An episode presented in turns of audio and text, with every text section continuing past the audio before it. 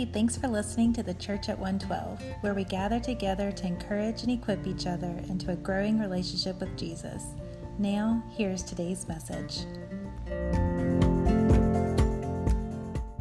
use this because communication tends to lack, uh, not with one of us, but both of us. Uh, and I think, I think if we analyze everything that we say and really look back to, at the way we communicate to each other, we can, we can easily find issues that we both bring to the table. Um, the form of communication we're going to look at today, though, is definitely one sided uh, in the sense that when the communication is broken, it's typically because of us, me. Like, I'm the reason why the communication path is broken. And what I'm talking about here is, if you haven't uh, grasped the direction I'm headed yet, is, is prayer. Uh, whenever that communication is broken, it's usually because of our inability to communicate properly with our Heavenly Father. And I want to look at three different areas this morning uh, that we tend to, that I tend to struggle with. I say we. Uh, I hope you can join me in saying this. Uh, I hope I'm not just preaching to myself this morning. But there's three different areas that I tend to see as a stumbling block for me with my prayer life.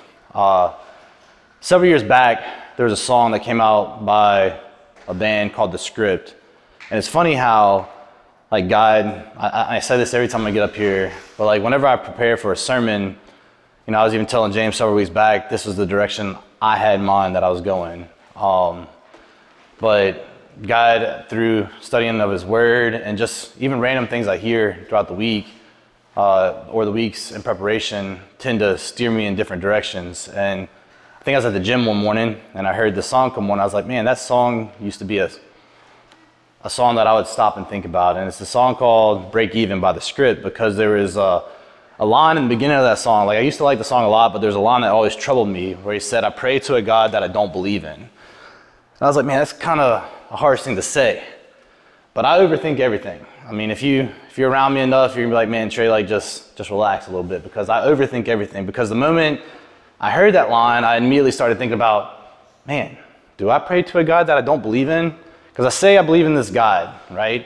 Like we come here on Sunday mornings and we talk about the Savior that came to die on the cross for our sins, to, to give us everlasting life. Uh, he created all these wonderful things. And, and am I really praying to that God? Or am I praying to a God that I don't believe in?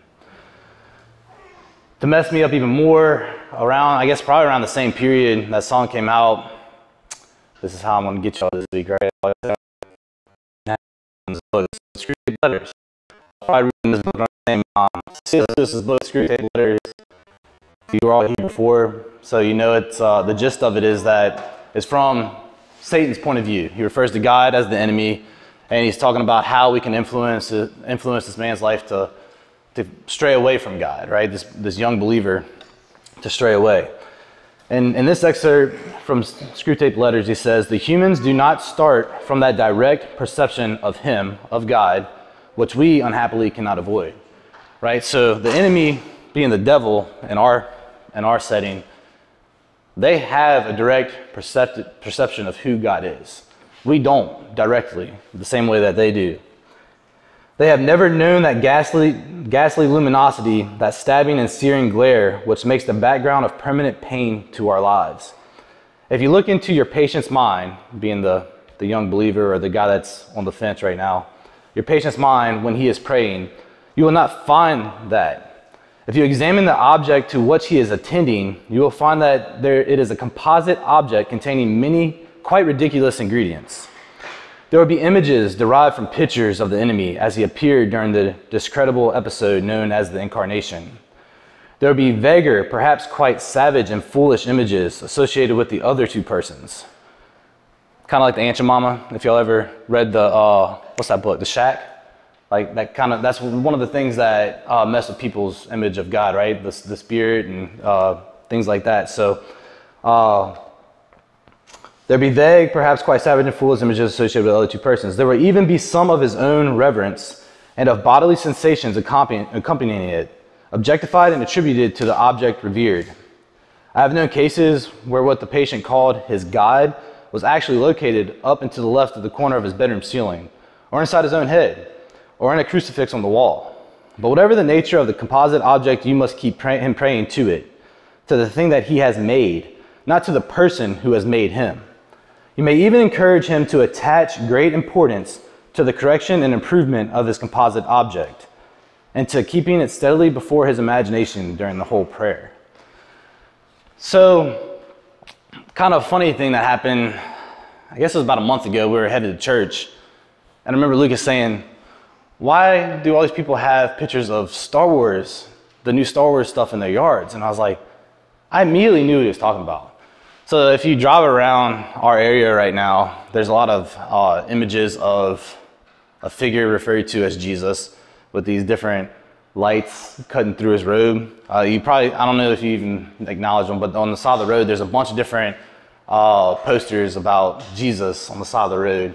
Um, and I kind of laughed it off at first, and I was like, well, Lucas, that's, that's what some people believe Jesus looks like. He's probably a little bit, he's probably not that pale. He probably wasn't that pale, uh, but that's what a lot of people think Jesus looked like. So, and I say that jokingly, but I think at some point in our lives, uh, you know, we we have created this image of who God is in our head, and sometimes that's what we focus on, right? Because we're very uh, image-driven creatures. Like we like to put a, a face to an object, um, to an individual, and that's typically how we communicate as well, right? Or we're taught to is like look at a person in their face, or um, think of that person that you're writing a letter to, whatever it may be. That's typically how we communicate. Is very uh, visually oriented, and I think the thing that we struggle with is we, we discredit who God is by making him look like this Santa Claus figure, or even that, uh, you know, the, the different figures of the crucifixion or replication of who Jesus may have been uh, distorts the overall image of who God is. Revelations 1, verse 17 says, When I saw him, I fell at his feet as though dead. Then he placed his right hand on me and said, Do not be afraid. I am the first and the last. So, like, approaching the throne of God is not something that is just easily done. It's not something that we can just nonchalantly, it's not an action that we just, you know, nonchalantly enact upon. It's not something that we just lightly do. And uh, and I'm not saying we should be scared approaching the throne of God, but there should be reverence, some sort of reverence every time that we go to Him in prayer, um, acknowledging who He is. And so that's the first hiccup I see uh, in my prayer life sometimes is the distorted image of God. Like I don't always focus on who He is or who I am praying to. So a sense of awe, like I think one of the English words, and I've talked to y'all about this before as well, that we mess up, that we overuse and, and desensitize is awesome, right? Like everything is awesome. Yeah, yeah, yeah. Like the Lego song, right? Everything is awesome. So there really is only one thing that is truly awesome, uh, and that is God. So it should be the root word there. You know, going through second grade uh, English right now, learning about root words again, is we have awe. Like God should stir up some sort of awe in us every time we approach His throne in prayer. We don't necessarily need to focus on the things unknown. Uh, such as what he looks like. We should focus on what makes him worthy of praise in the first place, his awesomeness. So, what makes God awesome? Okay, so I can read the entire Bible to you right now and still not grasp exactly what make God what makes God awesome. But at the same time, I did want to hit on a few high points, uh, some things that I like to think about before even saying God in prayer, like something to you know, pause prior to even jumping into a prayer. Psalm 145, verse 17 says, The Lord is righteous in all his ways and kind in all his works. God is right and he is kind. And God stands alone. In 1 Samuel 2 2, it says, There is none holy like the Lord. There is none besides you. There is no rock like our God. Love the word holy, like set apart. He is, stands alone, like there's nothing nothing comparable to who he is. First John 30, for whoever, excuse me, for whenever our heart condemns us, God is greater than our heart, and he knows everything. So James asked me uh, earlier this week about some song choices, and two, two songs came to mind, and I'm, I'm sure it was James and Sally uh, communicating back and forth, and the two songs I sang earlier this morning, and I hadn't even listened to them recently. I didn't dive into them prior to the sermon. uh, I just really wanted to think about a couple of songs recently that come had come out that really focused on God's character. And in those songs, it talked about like He knows things before we even pray for them or ask for them. And I kind of want to hit on that in a little bit, but just kind of keep that in, in, thought as I, you know, I read 1 John 30 and it says, greater, He is greater than our heart and He knows everything. Uh, just think about that for a second, let that resonate because I'm sure there's questions that surround that, but we'll hit on a little bit uh, in a moment. He is everlasting. Psalm 90, verse 2. Before the mountains were brought forth, or even you had formed the earth and the world, from everlasting to everlasting, you are God. Psalm 147, 5 says, Great is our Lord, and abundant in power. He is understanding beyond measure. John 1, 1 through 3. In the beginning was the Word, the Word was with God, and the Word was God. He was in the beginning with God, and all things were made through him, and without him was not anything made that was made. And lastly, I want you to think about, well, going along with that, like if you're ever struggling with the, like what to think about uh, during prayer or prior to uh, approaching prayer is scripture, right? Like James talks about all the time, is praying through scripture. You can open up in Genesis and immediately see characteristics of God. Uh, he breath, he breathed the very breath into your lungs that you have the ability to speak a prayer. Um, he he created the heavens, He created the earth. Uh, like God is seen everywhere in nature. So you can just look around and see His presence. But at the same time, I want you to acknowledge God from the point as a believer, if you are a believer, that you are now a son or a daughter of the Most High. 2 Corinthians 6, verse 18 says, And I will be a father to you, and you should be sons and daughters to me, says the Lord Almighty. Romans 5 8 says it this way But God shows his love for us that while we were still sinners, Christ died for us. So our perspective should align in that way as well. It's like our Father is the most high, right? He he created everything that we see around us. Uh, he gives you the ability to even sit here this morning uh, and to worship Him. So, if your perspective, like as a child of God, think about your own children if you have children, and uh, how they revere you or should revere you. Um, like I think it's awesome that God gives us that perspective in life that we have on a very minute scale to see, you know, how inquisitive children can be can be, right? Like we ask questions, or our kids ask us questions that we already know the answers to, or we already know how we're going to provide for them in that sense, but they might still ask us anyway. And if it, they didn't ask us, I don't think we would they would have the appreciation for what we do for them as much as they do. Um, so that was kind of like earlier when, when we were talking about in First John 30, like he knows everything, right? Like God knows the plan from the beginning to the end. It shouldn't stop us from praying to him. If anything, it should encourage us to be a part of that plan, right? Like he wants to hear our deepest desires. He wants us to be all inclusive with him in the sense of like, what do we worry about? What do we enjoy? What brings us satisfaction and what brings us pain? And he wants to be a part of that in your life. Secondly, we have when we come when I struggle with prayer life, a lot of times it's misaligned expectations. Like this is any relationship, all right? Like expectations. I remember, um, I think it was a marriage study that we did with Trisha and I did with James and Mary at some point. But a lot of times in a relationship, the things that you tend to argue about or uh, are expectations, different expectations that each other have. Uh, even in friendships, right? Like this is something that you can struggle with easily. Is some person's expectation is here and the others is here, um, and they just don't line up, and, and you're driving towards different goals. Well, when it comes to prayer life, I think at best it's a believer's immature approach to prayer that shapes prayer as a, a magic genie type sort of uh, response, like, God, I just want to bring all these things that I want to you in my life, and I expect you to satisfy them. Uh, you know, and some some people preach that, right? That's the prosperity gospel. Is like, as long as you ask God for it, He'll give it to you. Um, and God tells us in Scripture that He's a good Father and He's going to give you exactly what you ask for. But our expectations should align with His. And when that occurs, your will will then align with His will.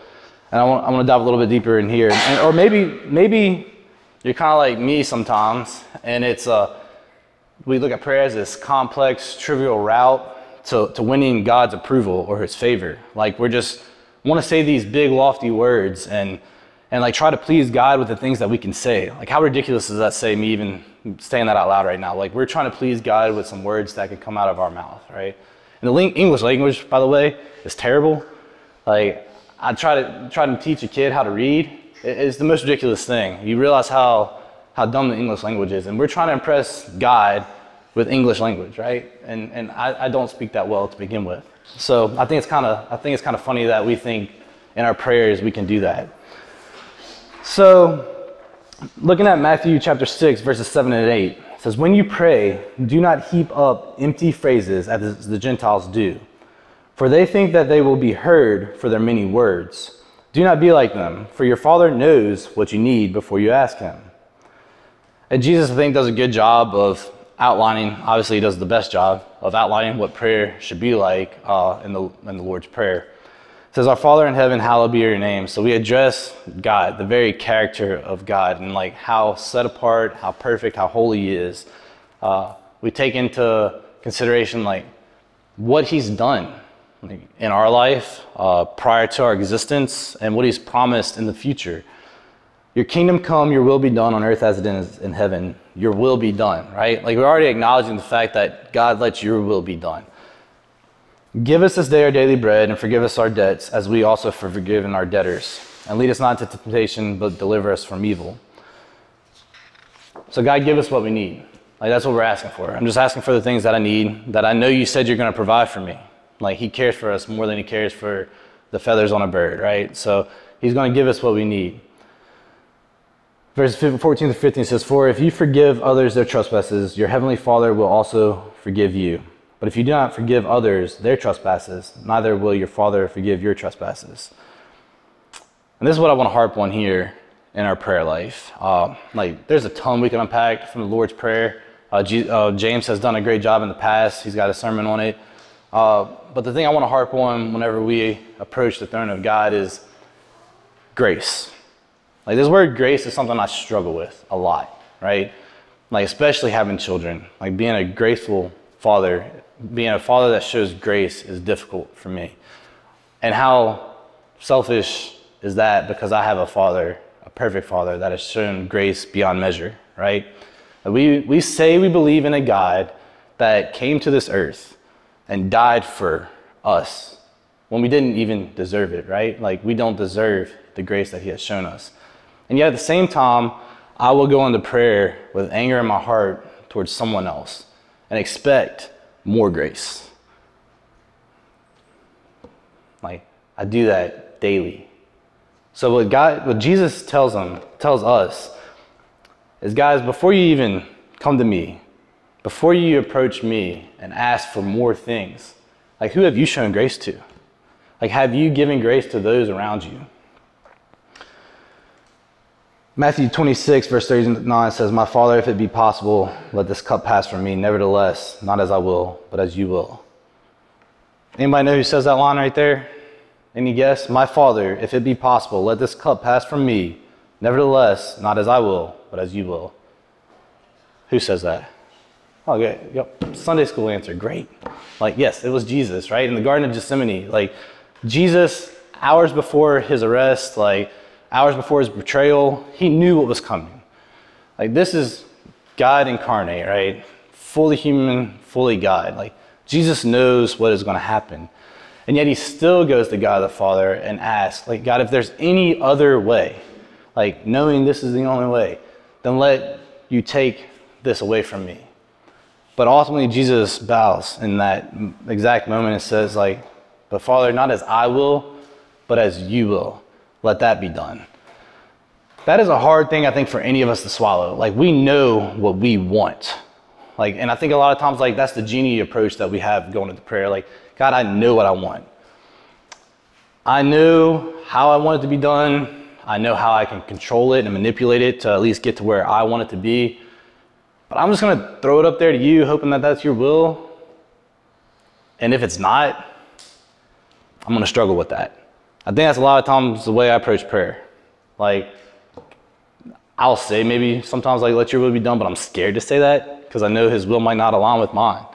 But guys, we need to be okay with that because God promises good to those who believe in him. Like no matter what the outcome may be, it might not look good to us here on this earth. It might not be exactly what we want uh, the time we want it. But ultimately he promises good to those who believe in him. And that's where we can hang our promise on, right? So another thing I think that's interesting about prayer that kind of falls into this, it's a little bit a little bit of stretch, but I really love this quote from uh, Paul Miller. He has a book called The Praying Life. Uh, if, if, none of you have read it, uh, I highly re- recommend it. Uh, he says studies that try to prove that prayer works don't understand the nature of prayer. They are as odd as trying to prove one's own existence or to measure love. God is a person, and his universe reflects his personhood. The closer something is to the character of God, the more it reflects him and the less it can be measured. Things such as integrity, beauty, hope, and love are all in the same category as prayer. You can tell me their presence and even describe them, but you can't define them simply because they're too close to God's image. So that's not what I'm trying to do this morning. I'm not trying to give you some kind of magic formula, some special ingredients that like your prayer is going to be A plus B and it's going to equal C every time, right? Like I'm not trying to give you that. Uh, but there's one thing I want to, the last thing that I feel like is a stumbling block for me, uh, and, and it relates to all of this, is the fact that we as humans have a huge unwillingness to change, right? Like, so we, we approach prayer as that magic formula.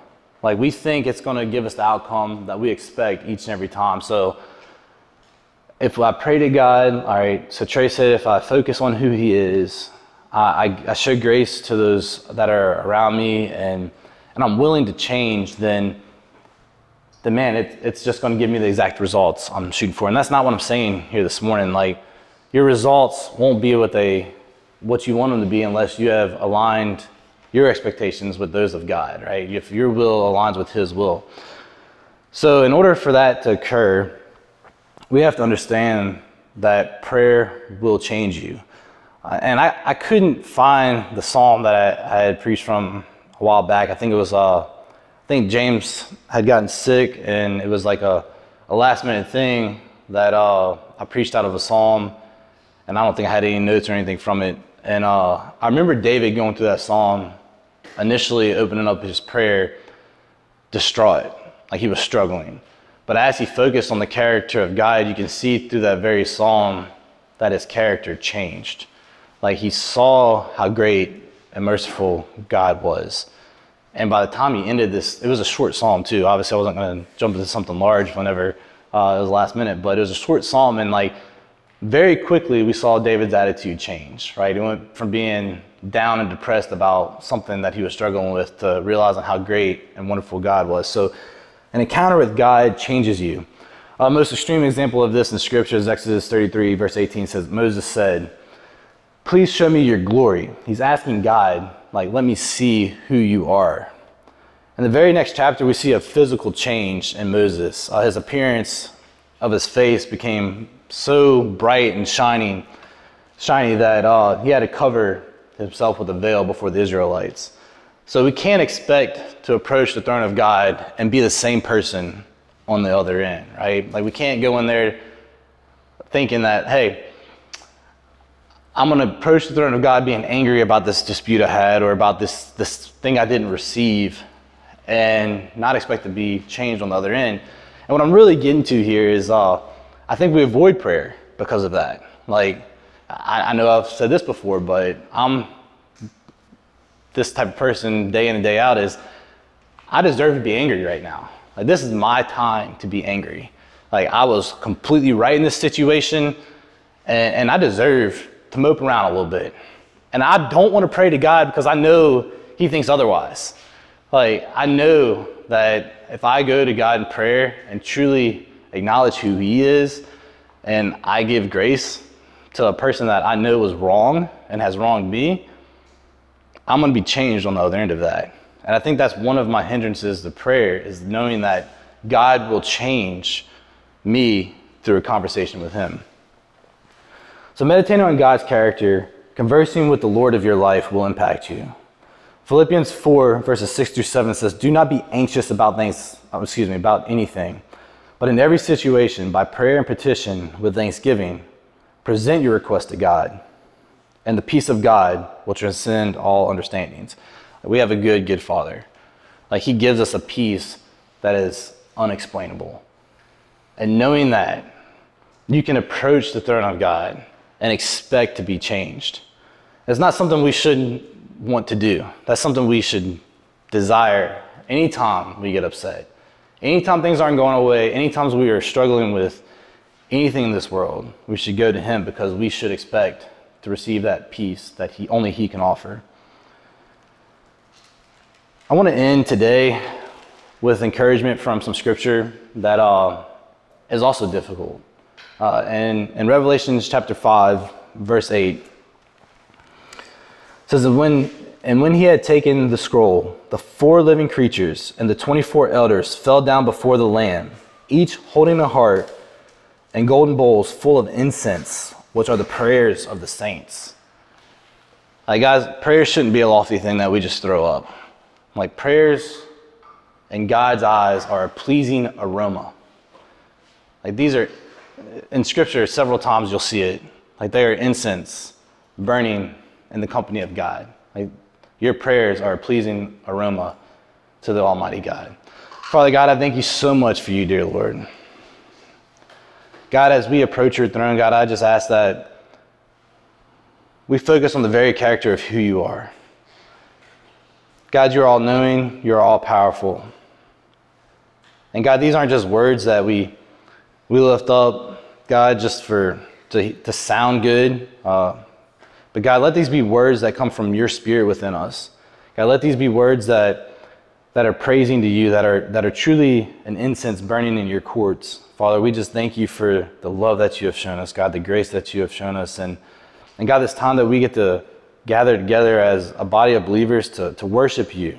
And Father, even as we come out of this service to, God, go back into our daily lives, let us remain focused on who you are and how great you are, Father, that God, we shouldn't struggle with the things of this world because you are so much more than them. Father, let us remember that as we converse with each other, God, as we, we live our lives, uh, whether it be through the workplace, God, at home with the family. God, whatever it may be, let us just keep our focus on how great you are. We love you in Christ, and I pray. Amen.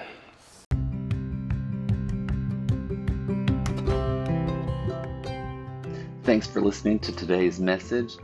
We hope that it was encouraging for you and that you have a great week. God bless.